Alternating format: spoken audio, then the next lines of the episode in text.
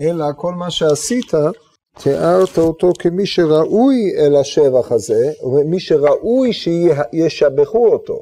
ולכן הוא אומר המהר"ל לא שייך לומר בזה סיימתינו לכולי שבחי דמרח, כיוון שהוא הזכיר שבח פרטי כלל. אבל זה שאמר שבח פרטי העזוז הגיבור, שייך בזה סיימתינו לשבחי דמרח. ופה הנקודה הזאת היא נקודה מאוד יסודית, כי על פניו, אם זה כך, למה, מה המשמעות של הגבלת השבחים הללו לשמונה? אז זה חוזר למה שהמהר"ל הסביר קודם לכן, כיוון ש... אמ, כשאנחנו נותנים הוראה לשבח, אנחנו יכולים לשבח עד העולם העליון ותו לא, אנחנו לא יכולים לשבח אותו על, בתארי פעולה בחמישים, אנחנו יכולים לכל היותר לטעון שהוא ראוי אל השבח, והראויות אל השבח מתחלקת לפי מדרגת העולם הזה שהיא בת שבע, כן, זה שבע מדרגות שיש בעולם, והמדרגה השמינית שהיא השורש או מקור העולם. מעבר, אנחנו יכולים לכל היותר לציין שיש לשבח אותו לפי אה, חילוקי המדרגות, בלי להיכנס לתוכן, כי התוכן לא נתון לנו, כמו שראינו קודם לכן. אז זה על מי שבא לתת תוכן לשבחים הללו, לומר, מי, אה, על זה נאמר, לך דומי התהילה, או אה, מי ימלא גבוהות השם ישמיע כל תהילתו וכיוצא בזה. אבל באו בתפילה, כשהוא מדבר על תארי הפעולה, באופן שבו הקדוש ברוך הוא מתגלה בעולמו, בהנהגותיו, בבחינת גדול, גיבור נורא, עיזוז, ירוי וכן הלאה, אז על זה הוא אומר סיימתנו כולו שבחי דמרח, כי יש אין סוף הופעות אלוקיות בעולם, אין טעם למנות אותם, מפני שכל מניין מחסר, כמו שהסברנו בפעם הקודמת. שואל המהר"ל שאלה נפלאה, שהוא עצמו טיפל בה בספר אה, גבורות השם בתחילתו, כאן הוא אומר דברים שהם אינם אה, דומים למה שהוא כותב בגבורות השם. זהו, זה מבלע את עצמי קשור. לא, הם לא דומים למה שהוא כותב שם, ופה הדברים די עמומים למען האמת, אז נראה מה הוא אומר. שואל, אם זה כך, אז הוא אמר שם איזה שמונה שבחים, ואז זה אומר לו רבי חנינא, סיימתינו לכולי שבחי דמרח. אז מה עשה רבי חנינא? הוא אמר רק שלושה שבחים.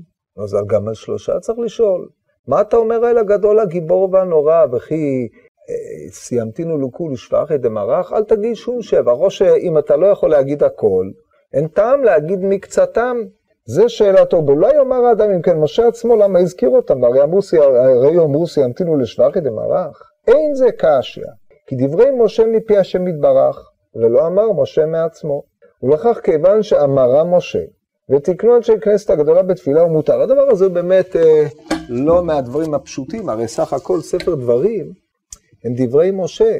הגמרא אומרת בבבא בתרא, משה כתב ספרו, אה, משה כתב ספרו וספר אה, איוב, כן? אז יש שם מחלוקת מה זה ספרו, או על כל פנים ספר אה, דברים זה דברי משה, אמנם זה משה מפי הגבורה, אבל הם דברי משה והם מובחנים מארבע ספרים. אף על פי כן, אלמלא שהקדוש ברוך הוא הסכים על ידו, הוא לא היה אומר את הדברים האלה. אנחנו לא מוצאים את הביטויים גדול, גיבור ונורא, אלא בספר דברים, כמו מצוות אהבה ויראה, שגם הם מופיעים רק בספר דברים.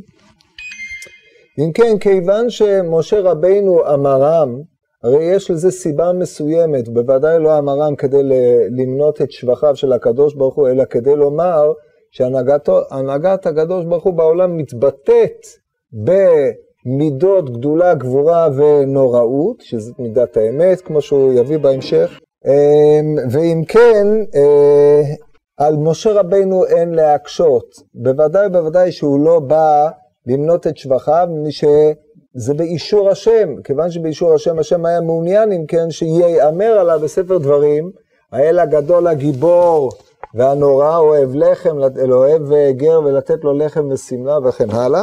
אה, זה לגבי משה רבינו, אבל אנחנו בתפילה, מאי טיימה, אז על זה הוא מוסיף, ותקנו אנשי כנסת הגדולה בתפילה הוא מותר, ולא תקנו, אף אגב דאמר משה לא היה רשאי אדם לומר, זה סוף סוף נראה כאילו בא לספר כל שבח המקום, זאת אומרת, אם אנשי כנסת הגדולה תקנו אותם בתפילה, אז יוצא שהם חלק מסדר התפילה והעמדתו של האדם את עצמו לפני הבורא יתברך. אתה מעמיד את עצמך לפני השם יתברך דרך שבח תחילה, כדי שתוכל לבקש את בקשותיך. כך סידרו לנו של כנסת הגדולה. אבל אם הם לא היו מסדרים כן, פירושו של דבר שהתפילה לא הייתה כוללת התייצבות לפני השם על ידי שבח תחילה, כי אז אם אתה היית אומר את זה, אז היה, זה היה נאמר בתורת מי שבא לשבח, ולך אין את הלגיטימציה הזאת. אם זה סדר התפילה, שצריך לפתוח בדברי שבח כדי להעמיד את הבקשה שלך, ניחא כי לעולם, כתוב לעולם יסדר אדם שבחו של השם, ואחר כך יתפלל. כמו שבסוף אתה צריך אה, להודות על התפילה, אז זה סדר תפילה. אבל אם אתה מעצמך יוזם אמירת שבחים קודם שאתה מבקש, בזה אף אחד לא אה, נתן לך רשות. לא שתקנת סדר התפילה, אין שייך לומר שבא לסדר שבחי דמרי. מכל מקום, אם לא דאמרה משה, לא היו רשאים אנשי כנסת הגדול לתקן אותם בתפילה, כי נראה שקבעו לסיים השבח. אבל אשתא דמשה אמרינו מפי השם יתברך מאנשי כנסת הגדולה תקנינו סדר תפילה, כמו שאמר משה, לא שייך בזה לומר, סיימת לשבחי דמרח. זה טענה ראשונה ונסביר את זה. הוא בעצם עושה צריכות בין שני עניינים. הרי הגמרא אומרת, אילאו דמשה אמר רם בתורה, ועטו אנשי כנסת הגדולה ותקינו בתפילה, לא הווה מצינא למימרא. אז הוא שואל, למה צריך את שני הדברים? למה לא היה די בזה שאנשי כנסת הגדולה תיקנו אותם? וכי זה לא מספיק, הרי מספיק, הם תיקנו לנו כל מיני דברים, קדושות, ברכות, הבדלות, שאר נוסח התפילה. למה לא נוכל לומר שזה מנוסח התפילה? אז הוא אומר כך, כל מה ששייך לשבח או להודיה להשם יתברך על כל טובו, כל הדבר הזה הוא באמת, אנשי כנסת הגדולה יכולים לתקן אותו. למה ששייך לבקשה או, להוד... או להודיה, אבל מה ששייך לשבחים, וזה גם על אנשי כנסת הגדולה יש לשאול, מה אתם מסדרים שבחים? מי נתן לכם את הלגיטימציה? אלמלא שהשם קבע בתורה שהשבחים הללו הם אלה שאפשר שיאמרו עליו, אף אחד לא היה יכול לבוא ולומר שבחים, כי זה חוזר רק שני, זה חוזר לעניין של סיימתינו לכולי שבחי דמרח. אמנם לא, עדיין לא הוסבר למה מיוחד בשבחים האלה, ולמה באמירת השבחים האלה אמנם אין סיימתינו לכולי שבחי דמרח, מפני שהשם יתברך בעצמו אפשר את אמירתם, אז אין פה סיימתינו לכולו, אבל המיית, מה מיוחד בשבחים האלה, זה יבוא ויסביר תכף, כן. אבל המעלה של משה לא הייתה מתאמן מנבואה שלו, את זה שהוא הכיר את אופני ההתגלות של הקדוש ברוך הוא על ידי הנבואה, וגם אנשי כנסת הגדולה היו מביאים, מה החילוק בין משה לבין הוא אמר, משה מפי הגבורה אמרו. אם אתה הנביא, גדול ככל שתהיה, ואתה לא אומר את מה שאמרו לך, אלא אומר את מה שאתה משיג מתוך התבוננות שלך בעולם וכיוצא בזה, אם זה שבחים, אתה משבח, נכון? אבל אם אתה אומר, אתה מתאר בפני העם מה שאתה מתאר, והדבר הזה, יש לזה מעמד של משה מפי הגבורה, אמרו, שכביכול הקדוש ברוך הוא ציווה אותו שיאמר את מה שיאמר, והדבר הזה יש לו תוקף של תורה, כמי שהשם ציווה אותך בו. שהרי אם אתה מחסר אות אחת מספר דברים, או שאתה אומר ספר דברים, משה, מפי עצמו אמרו ולא מפי הגבורה, אתה עובר על, אתה אפיקוירס, כן? כמו שהרמב"ם אומר, זה בעניינים הללו, אשר על כן, כיוון שזה מפי השם יתברך, אין פה תורת שבח, הוא לא משבח את עצמו, אלא הוא אומר לך, מידות אלה אני מנהיג אותך בהם. אז כאשר אתה פונה להשם יתברך שאמר לך שהוא מנהיג אותך בתורת היותו גדול, גיבור ונורא, אז אתה לא יכול יותר פונה אליו באופן שבו הוא פנה אליך. אבל כאשר אתה מעצמך, מתוך התבוננות בעולם, משיג את נוראות האלה יתברך, ובא לפניו ותורם את אה, מה שיש לך לומר עליו בפניו, הדבר הזה הוא אמור להיות שבח, וזה לא ראוי במידתו של מקום. זה ברור? טוב, אז על כל פנים, מה מיוחד בגדול וגיבור? פה הוא אומר דברים שהם אה, די... הם צריכים ביאור קצת, או הרבה. ועוד, זאת אומרת, עד עכשיו הוא הסביר מדוע אין פה בעיית סיימתינו לכולוש ואחי דמרח. אבל עכשיו הוא צריך להסביר מה מיוחד בגדול לגיבור ונורא, שהם אה, חורגים משבחים רגילים, והם הותרו מפני שהשם יתברך אמר אותם, מה, מה יש בהם, או מה העניין המיוחד בהם, שמצד אחד הם לא סיום השבח, ומצד שני הם שבח שאפשר לאומרו. אז זה הוא כותב, כי מוישה רבינו עליו השלום כיוון באילו ג' שבחים, כי בא להגיד להם שישמרו המצוות ולא יעברו עליהם. כי הלא הוא יתברך גדול, וכפי גודלו וטובו, נותן שכר למי שמקיים המצוות. ולמי שהוא חוטא, הוא גיבור לשלם בגבורתו לעוברי רצונו, ולכך לא יעברו מצוותיו. על פניו, כשאתה קורא את המשפט הזה, אתה מתרשם שהגדולה היא נתינת שכר למי שקיים את המצווה. הגבורה היא הענשת מי שעבר על המצווה. כך על פניו. כי הרי הוא כותב, אה, גיבור לשלם בגבורתו לעוברי רצונו, ולכך לא יעברו מצוותיו. מה זה ולכך לא יעברו מצוותיו? כיוון שהוא גיבור לשלם להם, הם לא יעברו, כך על פניו. אלא שאם זה היה הפשט, אז המשך דברי המהר"ל, אין להם ביאור. אז מה זה הנורא? כותב המהר"ל, ואמר הנורא כי שניים הראשונות הזכיר נגד השכר, והעונש זכר והנורא. כי מביא השם יתברך עונש, שיקחו ישראל מוסר ויעשו המצוות ולא יחטאו, כמו שעשה לישראל שהיה מביא פורענות לירעם, פורענויות לירעם ולפחדם שלא יחטאו. אז הנורא זה על העונש, שהוא מביא עליהם פורענות, אהבת הפורענות הזאת היא בעצם דרך איום, ועל ידי כך הם יימנעו מלחטוא. אז מה זה הגיבור? אז הדבר, הקטע הזה הוא קטע עמום ביותר, לא מחובר. אם לא שנאמר, גם, גם צריך ביאור, למה במידת גבורה צריך בשביל לשלם שכר לעוברי רצונו, או אם זה שכר או עונש, לעוברי רצונו, למה זה צריך להיות במידת הגבורה? עכשיו יש לנו גמרא במסכת יומא בס"ט וגמרא בסנהדין בס"ד, שאומרת ש... ביומא, כן, כן. ביומא אומרת הגמרא שעתה ירמיהו אמר האל הגדול והגיבור, ולא אמר הנורא. מדוע? הוא אמר, אמ, גויים מקרקרים בהיכלו, איה נוראותיו. אז אמר האל הגדול הגיבור, זה בהפטרה בירמיהו ל"ב. בא דניאל ואמר האל הגדול והנורא. לא אמר הגיבור, אמר גויים משתעמדים בבניו, איה גבורותיו. באו אנשי כנסת הגדולה ואמרו, הן הן גבורותיו, הן הן נוראותיו, ששומע חרפתו ושותק, או מה שקרוי היום, מה שאנחנו היינו קוראים, הקדוש ברוך הוא, אמ, איפוק, מתאפק מלהשיב לאויביו, והגבורה היא הכבשה שמתקיימת בין 70 הזקנים, בין 70 הזאבים. בקיצור, הגבורות והנוראות של הקדוש ברוך הוא, שעל אף השעבוד המוחלט, על אף שהגויים באו וכביכול החריבו את בית המקדש, וביטלו כביכול את נוכחותו של השכ... נוכחותה הפעילה של השכינה בארץ, היא ממשיכה להתקיים ומקיימת את עם ישראל במצבים השפלים והקשים ביותר. זה הן הן גבורותיו והן הן נוראותיו, ולכן תקנו לומר אל הגדול הגיבור והנורא. עכשיו, אם נשתמש במודל הזה, תסתכל על זה פה, הרי עוברי רצונו, מה עושה להם הקדוש ברוך הוא? משלם שכר אל פניו להעבידו.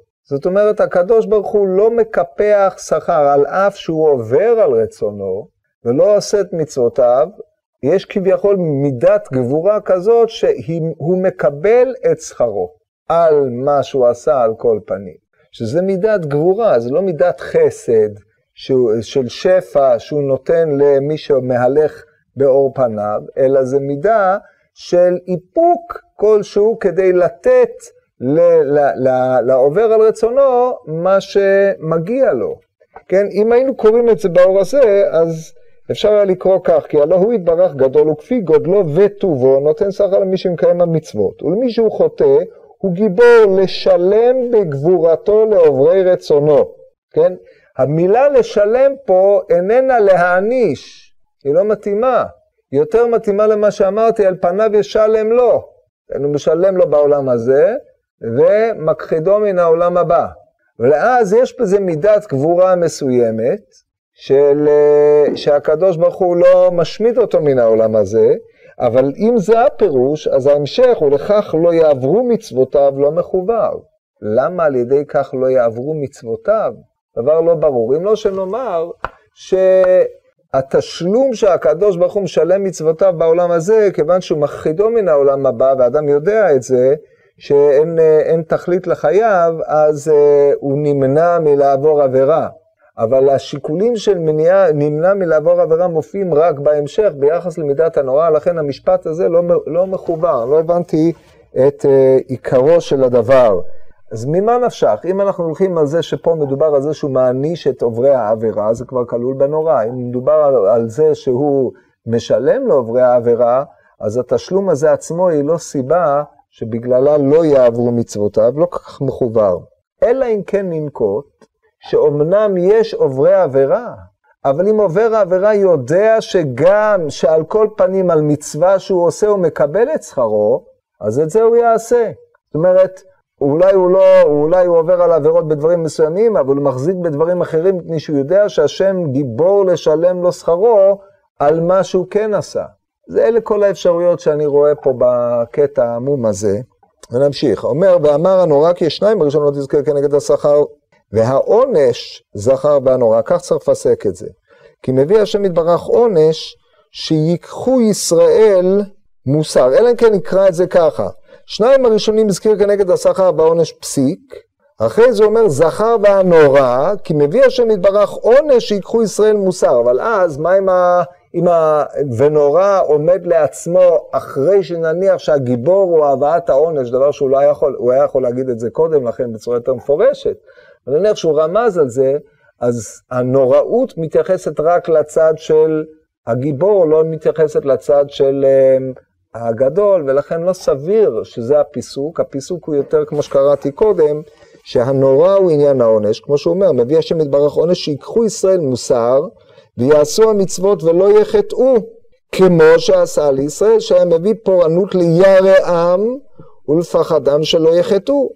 וזה כתיב בכל מקום שהשם יתברך מביא פורענות כדי שיראו ישראל מן השם יתברך ויהיה להם השכר הטוב שיש לצדיקים, ויהיו ניצולים מן העונש שיש לרשעים.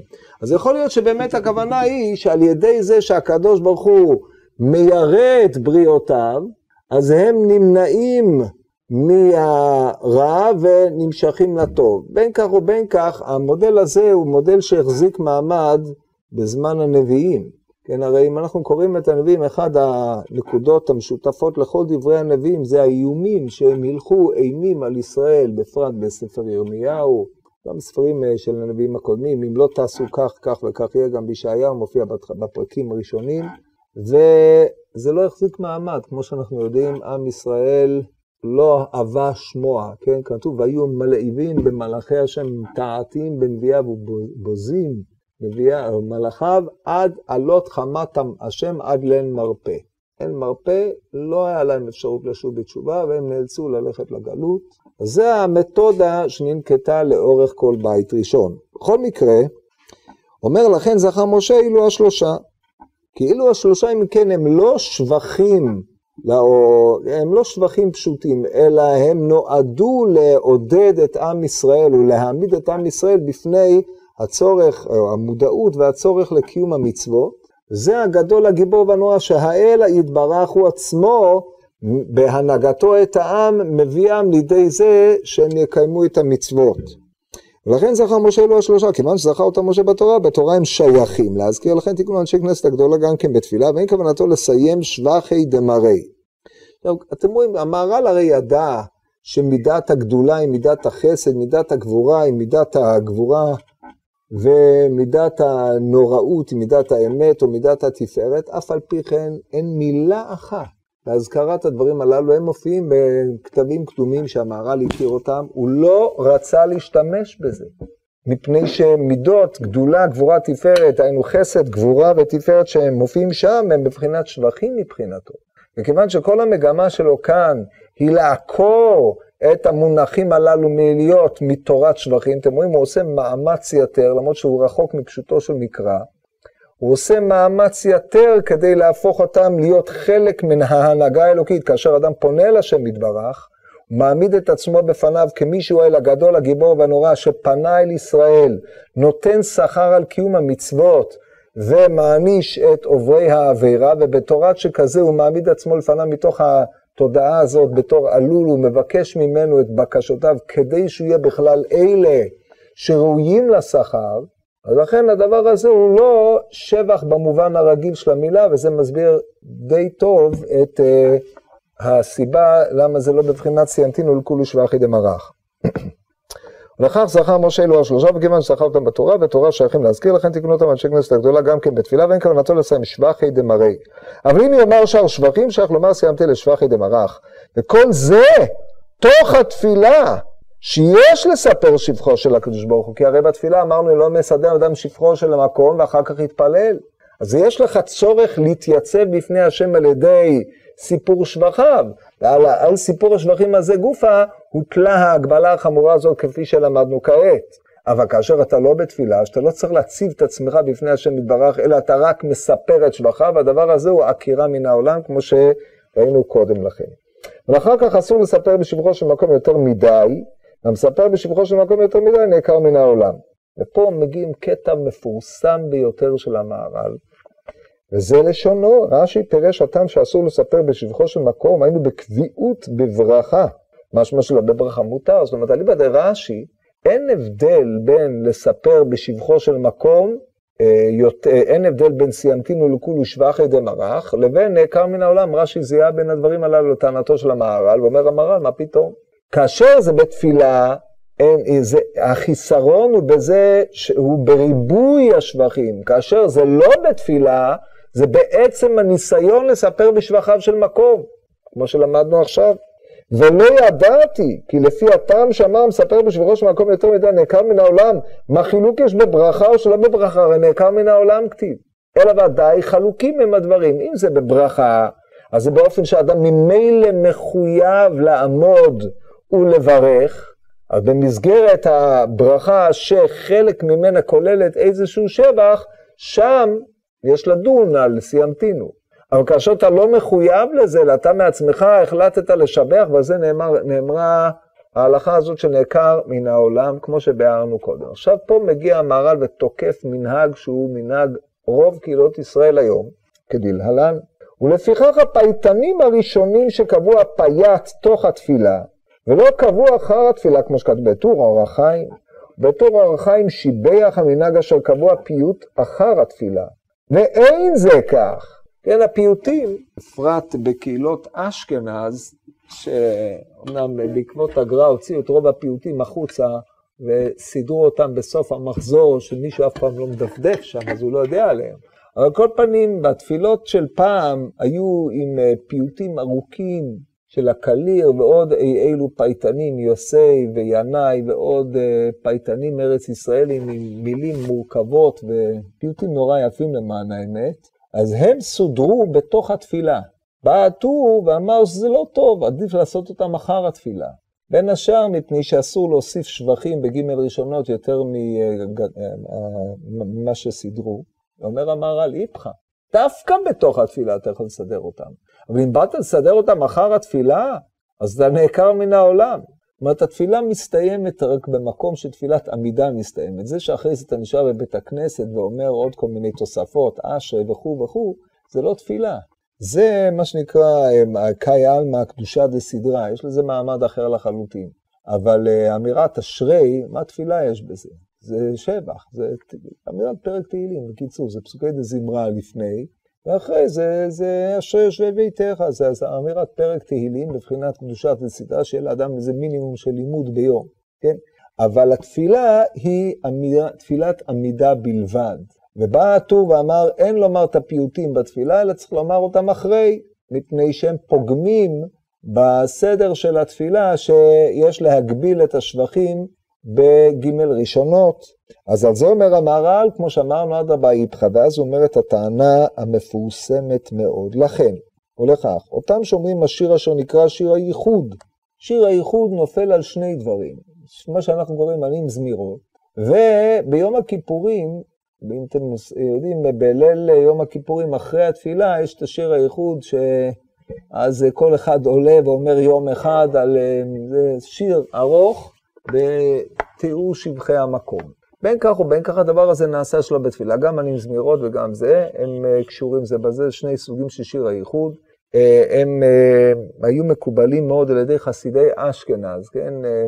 חסידי הרמב"ם לא אהבו את השירים האלה, בוודאי לא, ודאי לא שירנים זמירות, אבל חסידי אשכנז זה שיר חשוב מאוד, הוא נוסד כולו על פסוקי שיר השירים ופסוקים נוספים, אין לו תוספת מעבר למה שכתוב, למי שידקדק בו, אבל על כל פנים הוא שיר שבח להשם יתברך.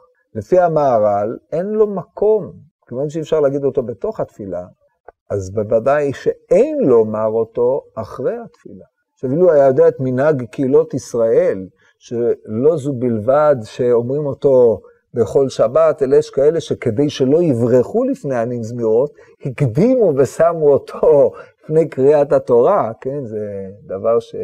מה, מה, מה זה הדבר הזה בכלל? כאילו, זה כדי שהילד יעבור לפני התיבה ויתאמן בהפגנת היכולות שלו בקריאת טקסט, כאשר הוא בן ארבע, חמש, זה, זה שערורייה הדבר הזה. ודאי וודאי לא לשיר כזה שהוא שיר אה, גבוה מאוד, אולי בגלל זה נתנו אותו לילד.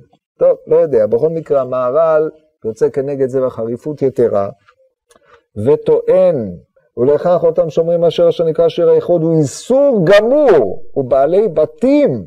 מהי בעלי בתים? בקיצור, זה לא תלמידי חכמים. בעלי בתים תיקנו לומר אותו, ומתחילה לא הנהיגו לומר רק ביום הכיפורים, כן, זה המקור שלו.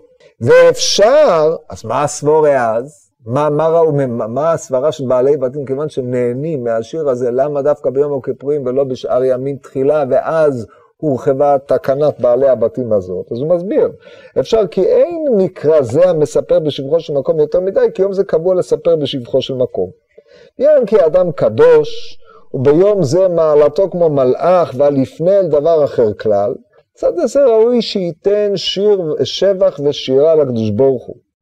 אבל לומר כל יום ויום שבח לקדוש ברוך הוא, דבר זה לא הגיע מן החכמים.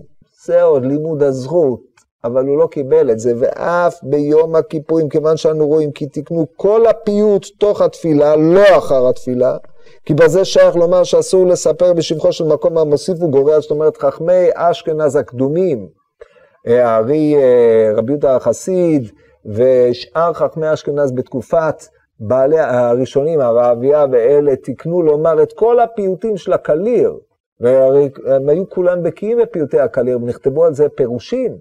כולם היו אומרים אותם בתוך התפילה, בתוך התפילה, כמו שאמרנו, בתוך העמידה, ולא אחר כך, או בתוך, אה, או בתוך ברכות קריאת שמע, כן, ביוצרות יש אה, כמה וכמה. בקיצור, היו אומרים אותם בתוך התפילה. אז עכשיו, אם זו הייתה מגמתם של חכמי אשכנז הקדומים, אתם באים ומוציאים אותם מן התפילה, זה רק קלקול ולא שבח. וכיוון ששיר האיחוד כמובן אין מקומו בתוך התפילה, אין מקומו נקודה. מי שייסד את שיר השבח, מה חשב? אז זה המהר"ל לא, לא ענה. הוא רק אה, יוצא בחריפות נגד זה, כיוון שאנו רואים כי תקנו כל התפילה, הפיוט בתוך התפילה, לא אחר התפילה, בזה שייך לומר שאסור לספר בשבחו של מקום, המוסיף הוא גורע, ואין לסתור דברי חכמים, דהיינו דברי החכמים פה בגמורה, אמר רב לעזר, מי דכתיב מי מלל וכו', אין לסתור דברי חכמים בדמיונות בעלי בתים, שיחשבו כי בזה מגיעים עד שער הפנימי, דברים כדורבנות, תענוג של ממש, כן? זה מתיר למי שרוצה לקום וללכת קודם לכן, אי אפשר לעקור את זה מבתי כנסיות. אני על כל פנים, במניין אצלנו, הוריתי להם בשום אופן שלא יגידו את זה באמצע התפילה, וכיוון ש... וגם בהתחלה אמרתי להם שגם לא יעברו נערים, ילדים להגיד את זה, אבל ברגע שזה נעשה מנהג, אני לא, לא משתתף בזה. זאת אומרת, אני מכין את הדף היומי, אני צריך ללמד אותו, אז אני מכין אותו אז, ובזה נפטר מן העניין הזה, אבל אה, אי אפשר להוריד את זה, אי אפשר לעקור את המנהג הזה. אז יש אנשים שמגיעים בסוף התפילה ממש בשביל להעניד זמירות. יש כאלה, זה, מה הפסיד? הרי הוא מכיר את זה משבוע שעבר, אז הוא מגיע בשביל הסוף שהבן שלו יעלה להעניד זמירות, יש כל מיני תופעות כאלה, אין, אין לזה תקנה. בכל מקרה, ואם אי אפשר לאדם לבטל המנהג שאומרים הפיוט של שיר הייחוד אשר נתחדש מבני אדם אשר אינם בעלי תורה, הוא אמר אותו קודם ברוך שאמר. כן, עד, עד אלה שתיקנו אותו לא הגיעו עדיין לתפילה באותו זמן, אז אין מה לעשות, זה המצב, כן? אומר אותו קודם ברוך שאמר, ועל זה הוא שייך, כי הכל הוא דברי שיר. כן, ברוך שאמר, אתה ממילא משבח את זה, וזה שבח, ש... שבח קדום, כבר מתקופת התלמוד, ראשו כתם פז, כמו שמופיע בטור. מה עניינו לאחר התפילה? כן זה אלא לעבור דברי חכמים להיות בעונש גדול יותר מדי, ודי בזה לשומע. עכשיו, הפסקה הבאה, גם היא עוסקת במנהג, כן, רצית לשאול משהו? מה ההבדל בין, כאילו, בתהילים, או זה שאנחנו עכשיו, זה קדום, או זה גם שבח לקדוש תהילים זה לימוד, כמו כל לימוד. אתה לא מתפלל תהילים, אתה אומר תהילים, נכון? אתה מתחנן במה שדוד המלך עליו השלום מתחנן, כן? אתה נמצא ויש לך איזה מצוקה כלשהי, תהילים זה ספר שכולל את כל הצדדים השונים של אה, הרגש הישראלי הטהור והנעלה שדוד המלך טבע אותו בספר תהילים, תהילים כנגד חמישה חומשי תורה, יש חמישה ספרים, קמ"ז פרקים, והספר הזה הוא ספר נעלה מאוד, שם אדם מוצא את האופן שבו הוא יכול להתייצב ולהתחנן לפני בוראו, כן? אז זה, זה בסדר, אבל אמירת תהילים כשלעצמה היא לימוד. אתה לא יכול להגיד תהילים, או לא ראוי, ולהגיד תהילים לפני שאתה אומר ברכות התורה, מהסיבה הזאת ממש. לא תפילות. זה כמו פרק שאתה משלי תהילים. עכשיו, אתה יכול להשתמש בנאמר בתהילים כדי להתפלל לפני השם. כשאתה אומר את זה כמספר שבחיו, אתה לומד, אתה אומר את זה כמי שהוא אה, אה, אה, קורא פרק מפרקי התנ"ך. אבל כאשר אתה מייסד שבח שהוא מלוקט מכל מיני מקומות במקרא, וכל מגמתו היא העמדת השבח כשהוא לעצמו, הדבר הזה הוא הבעיה. טוב, עכשיו... הוא לא למד מהר"ל. תראה, אפשר לפרש את הגמרא אחרת לגמרי, הרי מי, שנאמר, מי שמספר בשבחו של מקום יותר מדי נעקר מן העולם, זה עמדת המהר"ל. כן? עמדת המהר"ל גם שבעלי בתים הם אלה שתקנו להגיד אני עם זמירות. הרי מי שחיבר, כמו שאמרתי לכם, מי שחיבר את אני עם זמירות בעצמו, לא חשוב שיגידו אותו לפני התפילה. יש את האדרת והאמונה לחיי עולמים, כל הפיוט הזה, ש... או עם, עם אה, דרך כלל, כל פיוטים ששייכים למה שקרוי הז'אנר של ספרות היכלות, אה, גם עלינו לשבח, דרך אגב, שייך לספרות הזאת. יש ספרות מסוימת, שלא הייתה נוחה דעתו של... היא, היא לא נתחברה כדי שהיא תיאמר באמצע התפילה, אלא היא נתחברה כמו אם כאלוקינו, זה אותו דבר. גם סוג... אה, אז זאת עמדתו של המהר"ל. אין ספק שמי שחיבר את הדברים האלה לא חשב כמותו. גם הטור לא חשב כמותו. אז כשאתה לומד את המהר"ל, המהר"ל אומר, אני אומר לך מה עומק פשטם של דברי רבי אליעזר בגמור, רבי אלעזר בגמרא. זה עמדתו של המהר"ל, זה אומר לו, זה ברור. עכשיו, באים חכמים, פרשו את זה אחרת לחלוטין. יש אנשים ששיר ושבח להשם יתברך כל היום, הלוואי ויתפלל אדם כל היום כולו, מה הוא יתפלל? ספר שבחים, כן? אז הם, הם אה, רואים את זה באור אחר לגמרי, אז המספר שבחיו של הקדוש ברוך הוא יותר מדי נעקר מן העולם. מי שחושב שהוא יכול לספר את שבחיו יותר מדי, אז הוא נעקר, רש"י עצמו לא פרש כמו המהר"ל. אז אה, לכן אין לתמוע על חכמים אחרים, זה בחינת גברא גברא קרמית, נקודה. עכשיו אנחנו עוברים לעוד אה, התקפה מפורסמת ביותר, שהצטרפו אל המהר"ל עוד הרבה, כבר לפני המהר"ל, נגיע לזה תכף, או לא נגיע לזה היום. מי נכי? נעמוד פה.